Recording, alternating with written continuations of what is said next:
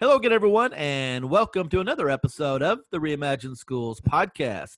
I'm your host, Greg Goins, and I'm thrilled to release this final episode of 2020 as I'm going to take a little time off here over the holidays to wrap up the manuscript for my new book, Education's Big Rally, that will be out in 2021. Be sure to follow me on Twitter at Dr. Greg Goins for updates on where to get the book and maybe where you can pre-order as uh, very excited about this new project on the way.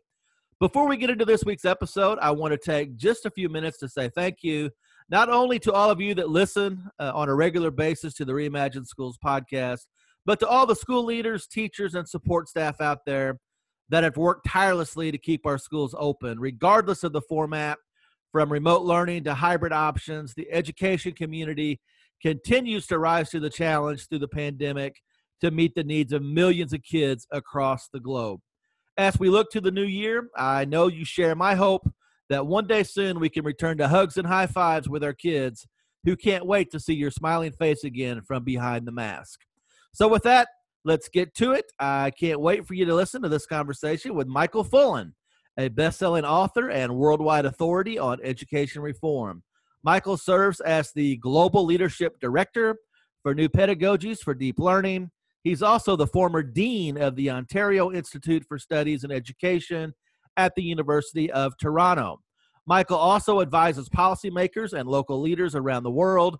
He's worked with Tony Blair, the former Prime Minister of the United Kingdom, and Dalton McGuinty, the former Premier of Ontario, to lead systemic change around the world with the application of deeper learning strategies.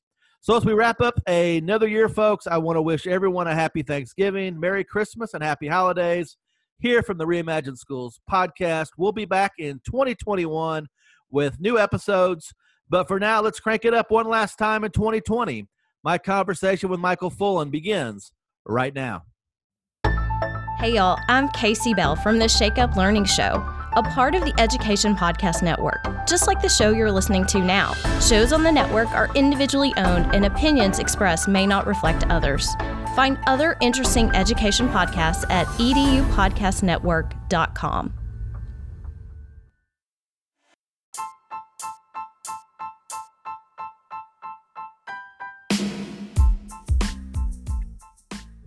Welcome to the Reimagine Schools podcast, the show that shines light on positive leadership technology integration, and innovative solutions to transform our schools. Featuring many of the nation's top educators, tune in each week to hear from best selling authors, popular speakers, and thought leaders throughout K 12 education as we continue the conversation on how to create better schools for kids. From the podcast studio in Georgetown, Kentucky, here's your host, Dr. Greg Goins.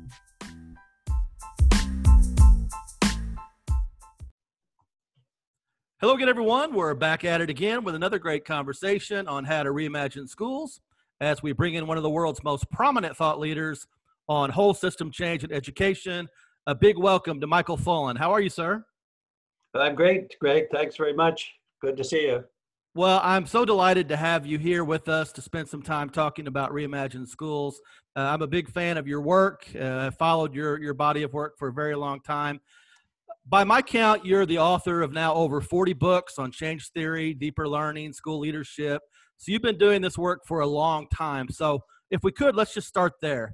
What continues to drive you and get you excited about this work that you're doing?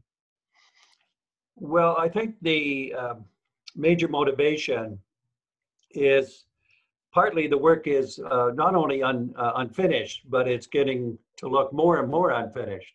So I would say I'm driven by uh, not just the moral purpose, that's a big part of it, but I'm driven by uh, the challenge of making something work and seeing the, the human element come together and produce fantastic things. So I still think that's possible, even though we're losing ground. But it's the challenge of uh, figuring out something that's very complex and very hard to do and very important for society you know, you have a background as a professor. Uh, you're also a practitioner. You're also a researcher. So you wear a lot of different hats.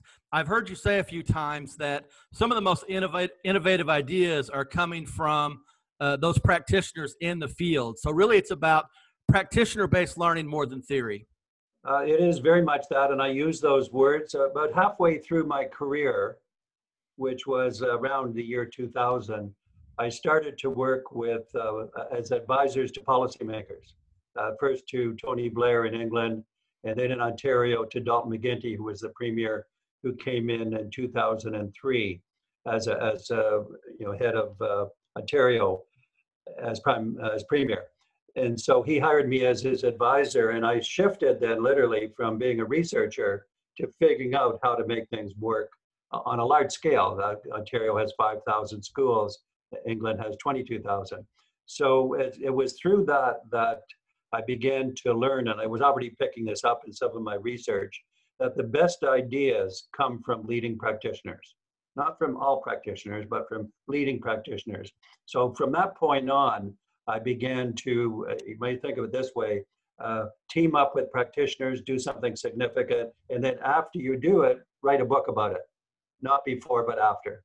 And so this was practice chasing theory, practice developing theory. So that's what I've done since, uh, especially since 2000, around 2000.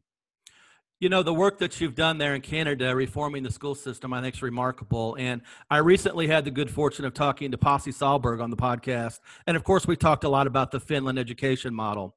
But you have an amazing story as well right there in Canada. And you talked about Ontario to be specific. Uh, around the early 2000s, mid 2000s, when you became an ad, uh, advisor there for the education system, how did Canada really take that green light to reform? while so many other places are really kind of stuck in that old status quo model.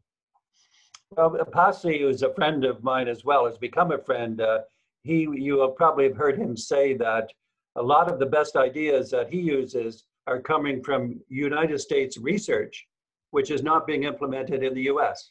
And so the ideas are there; they weren't just going anywhere.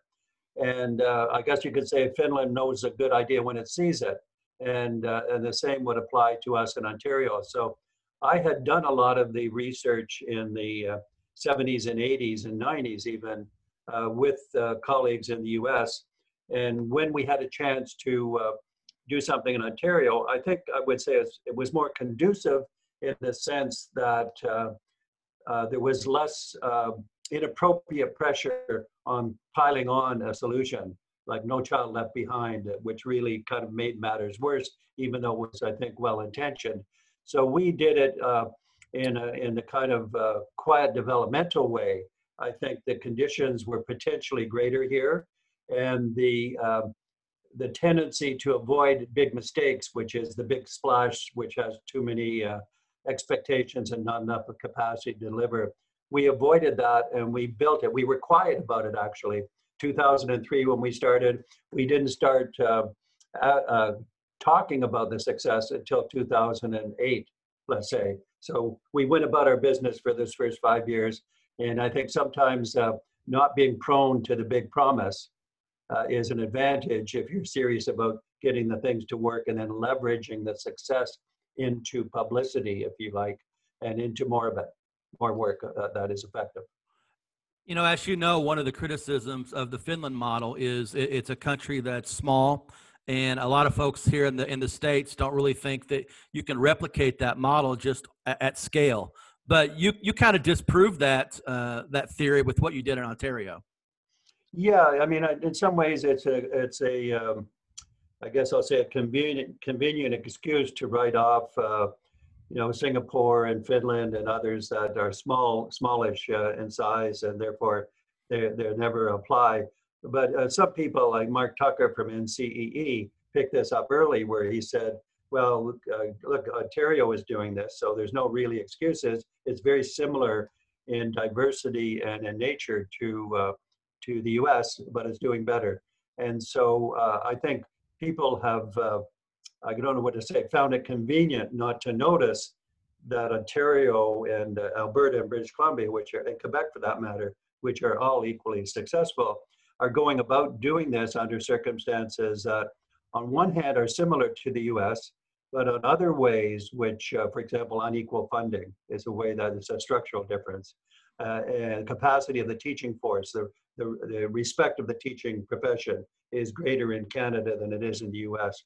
And so you've got some fundamental differences, but I think we have uh, disproven it if you take comparing apples to apples. uh, we're U.S. and ourselves are in the same Apple domain, and we're we're going about it differently.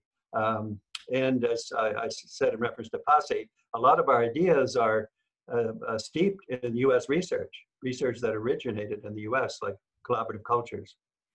And you know, one of the positive things that I see, and, and, I'm sure you see as well, there's really momentum and consistency building around this idea of things like design thinking and more specifically deeper learning.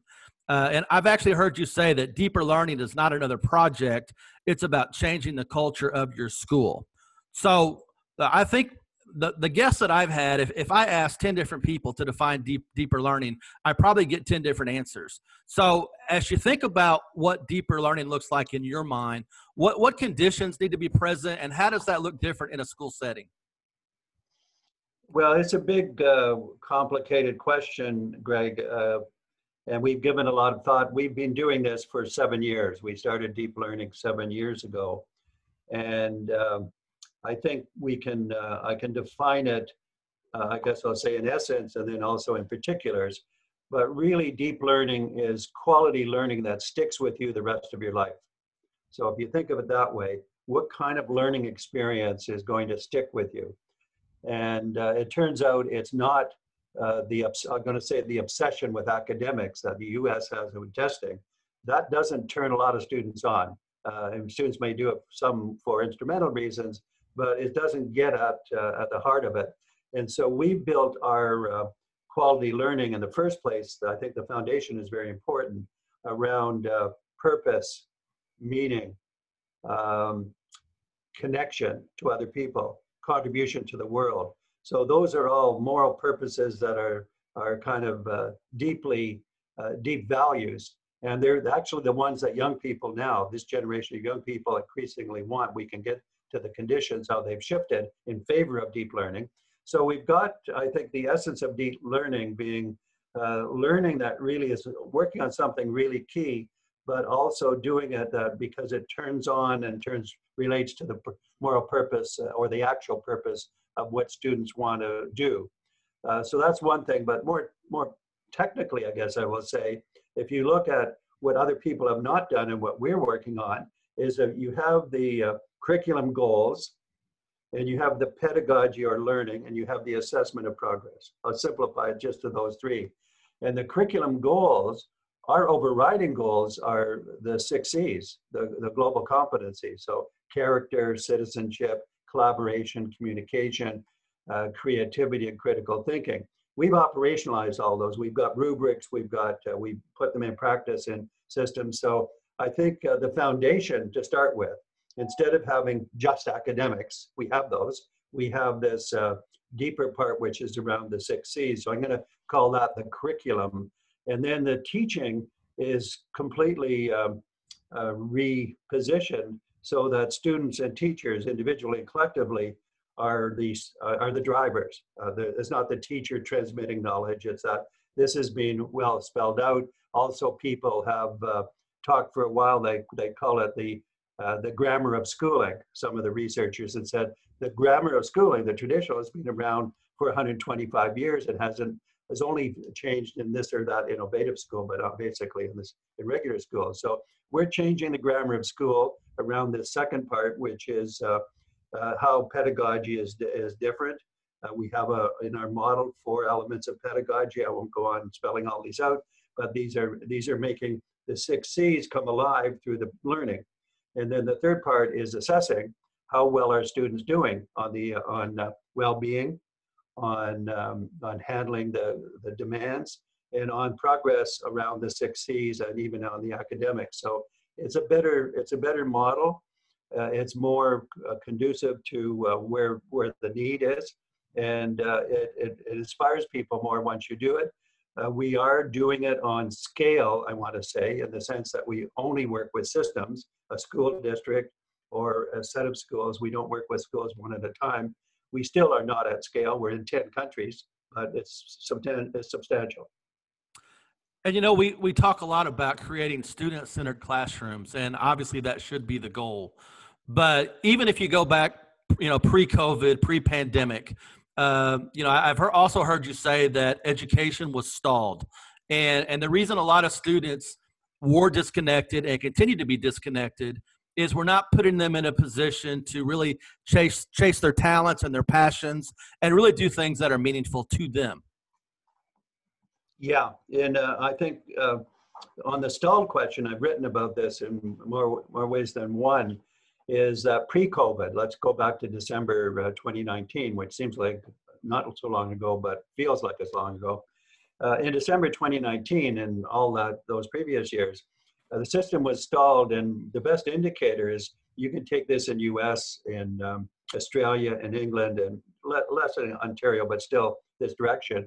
That uh, it, if you take 16 year olds, the majority of 16 year olds, and I'm, I'm willing to say it that way, uh, are not really finding schooling all that en- engaging. The majority of 16 year olds. So if you have that as your starting point, you really have uh, you really have nothing to leverage unless you change the nature of learning to make it uh, more engaging. And our deep learning is definitely more engaging. And I think the second thing is uh, if we take equity and uh, the strive for equity, this is uh, this is a fascinating phenomenon in some way, a terrible one because the more money that's being put into equity, the less that is achieved. If we take the U.S. as the model, there's lots of money that's and lots of emphasis uh, and it's just the wrong approach. You don't you don't get equity by trying to uh, kind of uh, hammer home with students how they should be literate as as your only kind of starting point. And that's a bit unfair to characterize it that way. But I want to say this: that we are finding that around the six C's, that uh, it's good for all types of students, but it's especially good for students who have been disconnected. So the students have been disconnected because they haven't been uh, linked in in a relevant way that would tap into the potential and motivation and, and leverage it. That's what we're doing, and we think we're going to have something good to say about how equity is also served by deep learning. It's a bit counterintuitive because when we first started, people thought that, well, it's the best students that will take advantage of deep learning. We're finding it's any student who is uh, wanting to do something but is not able to do it now, they are candidates for deep learning. And we see that in our work. You know, the deep learning conversation is fascinating to me because you really can't have those conversations without talking also about deep change. And change is something, again, that you've written extensively about. I've heard you say on numerous occasions that change really comes from the bottom up. And so, as a former superintendent myself, former high school principal, uh, it just really has to be a, a, a shift in the way we think about changing systems. Is that a fair assessment? I think that is uh, accurate. And uh, our, our, very latest book that I did with Mary Jean Gallagher, who was the uh, head of the Literacy and Numeracy Secretariat in the, in the Ministry of Education, Ontario, in the government, in other words. Uh, I worked with her when she was inside the government on these strategies, and then she uh, left that job and is part of our team now for the last two years. We just published a book called "The Devil Is in the Details." Uh, so, kind of a, a, a you know provocative title, but in it we say, okay, let's take the, there are three levels. There's the local school level, there's the different district and medium level, and there's government, although you can divide that in your case into uh, state and federal. And we said that uh, solid change has to has to eventually incorporate all three levels on the you know going in the same direction. But maybe the the best pressure point is that, uh, and this is uh, compatible with I also read evolutionary theory, the biologist, who basically say that evolution, quality evolution, is uh, relentlessly bottom up, is the phrase they use. So we believe that it's relentlessly bottom up, and that's why we are working on that. But it's not like just the bottom and forget about the other two. Uh, right away, uh, the district is implicated. You were a superintendent, so you know the importance of that. And if we can get just those first two levels, school and district, two-way co-developers, which happens in the best districts, then that's something. But then there's the big problem, and the biggest problem is the government has not done its part, whether we take state or federal. Uh, it's been it's either been uh, too laissez-faire or too wrongly impositional. Uh, they haven't really uh, kind of mastered the art of joint or co-development. And, and I think that's well said. And as we think about about changing the system and deeper learning specifically, uh, I've also heard you say that, that deep learning radically changes the nature of teaching. And I've had a lot of guests on the podcast talk about how the role of the teacher has to change. So as you think about this big shift uh, in pedagogy, uh, that I mean that's a conversation that's tough to have for a lot of folks that are still kind of in that stand and deliver uh, direct traditional instruction mode. How do you get people to kind of dip their toe into the deep end and kind of shift shift the culture of pedagogy? Well, again, that's fundamental. Um, and I would say it in, I respond to it in two parts. One is um, uh, to, to, understand the change, and we have really spelled it out. You'll see a chart in our, our books that said, here's the former role of teachers, and beside it is the new role of teachers and students, and it shows very clearly what it is. So I think the, um, the first thing to realize is that there will be an initial resistance because it's a change in culture. But we have found time and again that teachers, uh, it's we have a lot of sticky phrases. The one I use here is "go slow to go fast." So at the beginning, when people are experiencing this newness, there's a lot of awkwardness and there's a lot of uh, hesitant hesitancy because it feels uncomfortable. It's new for everybody, and uh, and so there's that beginning. but if you have the support it kicks in very quickly. And once it starts to kick in, you and your colleagues start to leverage each other. So uh, that's the, the psychology of the initial change would mean uh, means immediately the leadership has to be different. The school principal leadership, the district leadership, because they have to see that they're overseeing a system and helping with a system that uh, it's really the growth mindset, right? It's uh, it's um, uh, respecting that this is a learning curve, knowing that there'll, there'll be mistakes, knowing that you actually learn from your mistake, mistakes, having school principals, as we say, participate as learners in this.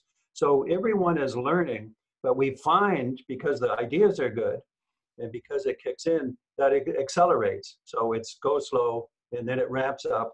And so instead of thinking it's going to take five years, you're off and running, I'm going to say, by year two at a school level and, and at a district level by the end of the second year. So so that's promising, but we need those risk takers at the school level who are willing to go through the initial discomfort.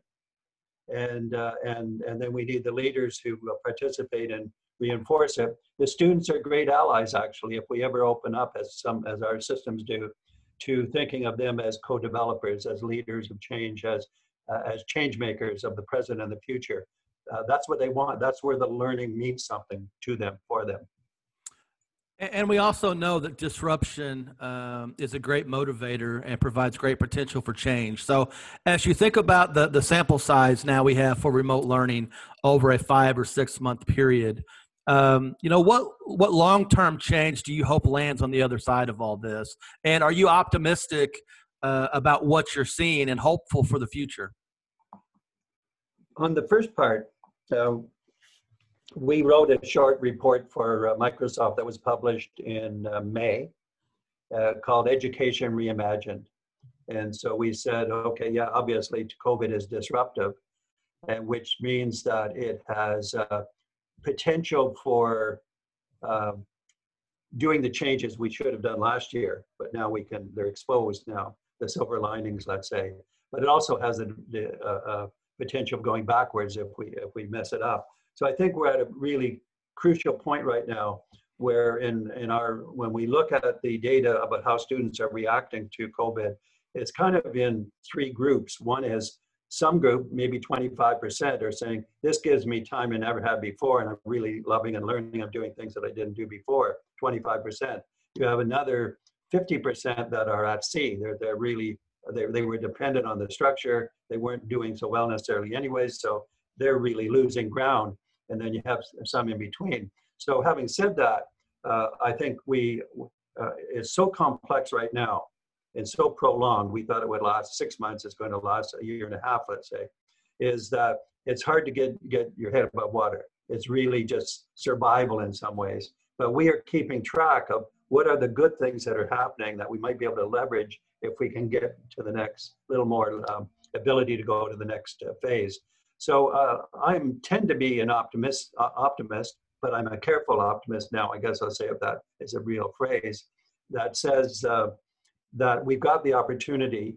Uh, we, we, we call it pent up ideas. we also say it can go either way. It can get worse or it can get better. And this is the chance. This is this is a now or never chance of the last 50 years to make it significantly better. Uh, so that the upside risk is really, I mean, the upside opportunity is very strong because we could leapfrog in a way that we didn't. The goal is not to survive COVID only, but to uh, end up with a system that was better than we had in December 2019. And you know, personally, I think the two really great things that come out of a pandemic, if something positive could come out of that situation, is number one is recognizing that technology is no longer an add-on that you do uh, to enhance uh, the learning, but it needs to be a fundamental part of the core of learning. And the other thing is, is the relationship that we have with parents and families. You know, understanding that now it has to be a partnership if we're going to have any success in this new remote learning world. Those are exactly right. I had um, that that um, when I, I, did a paper in 2011 that was called uh, "Choosing the Wrong Drivers for Educational Success." And I actually had technology as a wrong driver because people were buying it and buying it and they weren't putting it into good pedagogical use. But now we see, and in our model, uh, we have four elements for supporting learning. One of them is called leveraging digital. And so this, uh, that we, we see now that's very obvious to people that digital is essential. Uh, yeah, there are misuses of it. Yes, there's incapacity or even lack of broadband, but it's it's here to stay and it's got huge potential. Figuring out that potential is is the issue, and it is around uh, better pedagogy, better global competencies. And then the other thing, as you said, the good surprise was parents, and I, I know in my own field of educational change, we always saw parents as passive recipients of good education or not, but they were somewhat passive as a group. And now, growingly, because of the complexity of change and the complexity of the world, it's it's essential that uh, that school districts and parents and community become partners in the solution. And this has made this. Uh, uh, parents have seen how, in a sense, how essential the school is for their children and how potentially essential it is for learning. And the parent has tried to uh, uh, make up for the lack of learning in the COVID period is finding this is not an easy job and this is not really even possible for them. So I think we, uh, when I talk about silver lining, it's repositioning digital and it's uh, having parents as partners and it's having students as learners and change makers. Those are the silver linings. My guest today is Michael Fullan. You can follow him on Twitter at Michael Fullan1. Also, check out his website, michaelfullan.ca, there in Canada. Uh, Michael, it's been a great conversation, and the time flies. I can't thank you enough for being here, and I certainly want to respect your time. But I do want to kind of close with thoughts on leadership. And some of your most recent work has really kind of landed on nuance. And can you speak to that a little bit as, as we kind of wrap things up and talk about school leadership? Right. Yeah. Um, we had already kind of uh, uh, uh, arrived at the decision or the, the conclusion that good leadership uh, leaders, whether it's school or district, participate as learners with uh, teachers and principals and others. Participate as learners, the key phrase. And, uh, and I wrote the book Nuance because what I was seeing is there were some leaders who were being effective and others weren't that weren't but they were seemed to be working with the same concepts that is vision professional learning capacity building all of those things we in, in, endorse but i was also seeing that some leaders were actually getting deeper into it and i called it nuance and I just illustrated best uh, nuance you can think of it in terms of those leaders who immerse themselves in the particular context in which they're working and they're in that context as learners and influencers so it is uh, I called it uh, deep contextual literacy, which is too much of an awkward phrase. But think of it this way as well. Every time a, uh, a, a, every time a person changes jobs, goes to a new situation, they become automatically de-skilled in relation to that context until they learn more deeply. And of course, COVID has changed the context without us moving anywhere. It's just changed it beneath our feet. So COVID is a classic example where nuance is required where you're actually figuring out the solution within the context that you have, trying to influence the context for the better around the priorities we've talked in this podcast. So, as you think about the next project, I know you're engaged with deeper learning. um, and you're doing a lot of things uh, along those lines. And I recently heard you uh, do a webinar with Mark Edwards, the great former superintendent in uh, North Carolina, um, around technology. And you're kind of thinking about doing something with Silver Lining. Is that the next big project?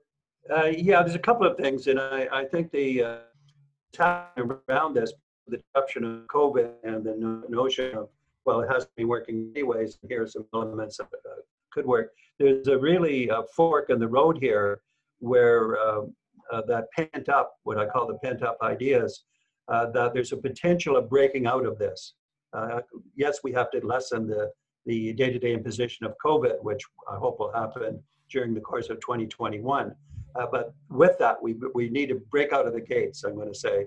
And, and, and the, the next project is with Mark we're looking with some districts and looking at, uh, we call it big spirit and the science of collaboration. So it's not, silver linings are temporary, they just happen now. But the, uh, if you go deeper than silver linings, you get into a deep uh, moral purpose, which we call uh, big spirit, and also uh, a greater sense of scientific collegiality, not just getting together, but getting together with efficacy.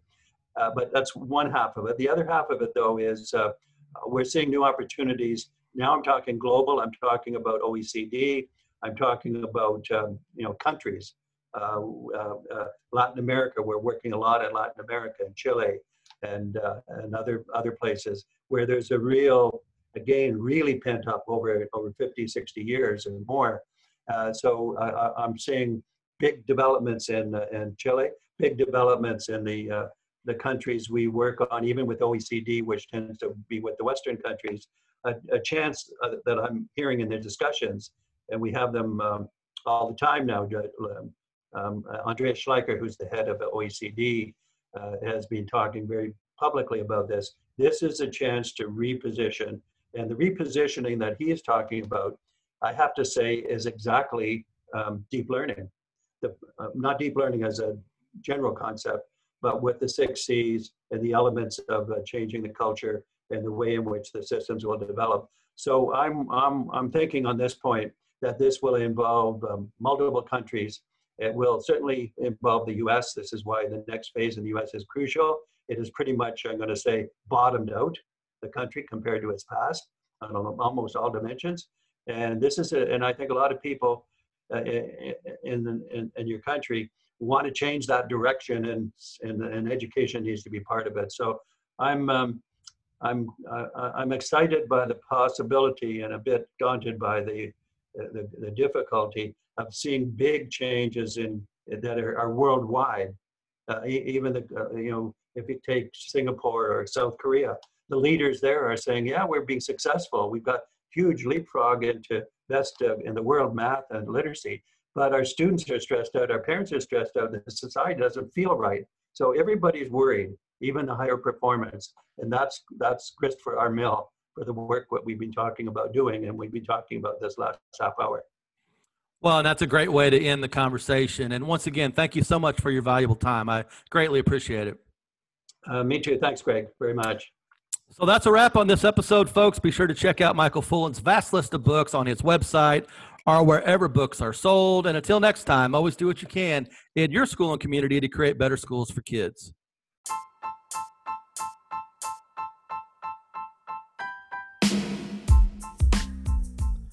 Thanks for listening to the Reimagine Schools podcast. With this final episode of 2020, I'm very excited to announce that my new book, Education's Big Rally Leading a Come From Behind Victory for Schools, will be out in 2021 from Rowman and Littlefield Publishing, and I can't wait to share it with you. The book is based on my many podcast interviews here on the Reimagine Schools podcast and my own personal experience as a former school district superintendent and principal. So be sure to follow me on Twitter at Dr. Greg Goins for news and updates about the release date for this new book. With the book, a new website will also be launched in 2021. I'm very excited about that. So be looking for a new and improved site at reimagineschools.net coming your way soon. So until next time, folks, have a great holiday season. Be sure to catch up on a few of your favorite episodes over the break. And as always, continue to do what you can in your school and community to create better schools for kids.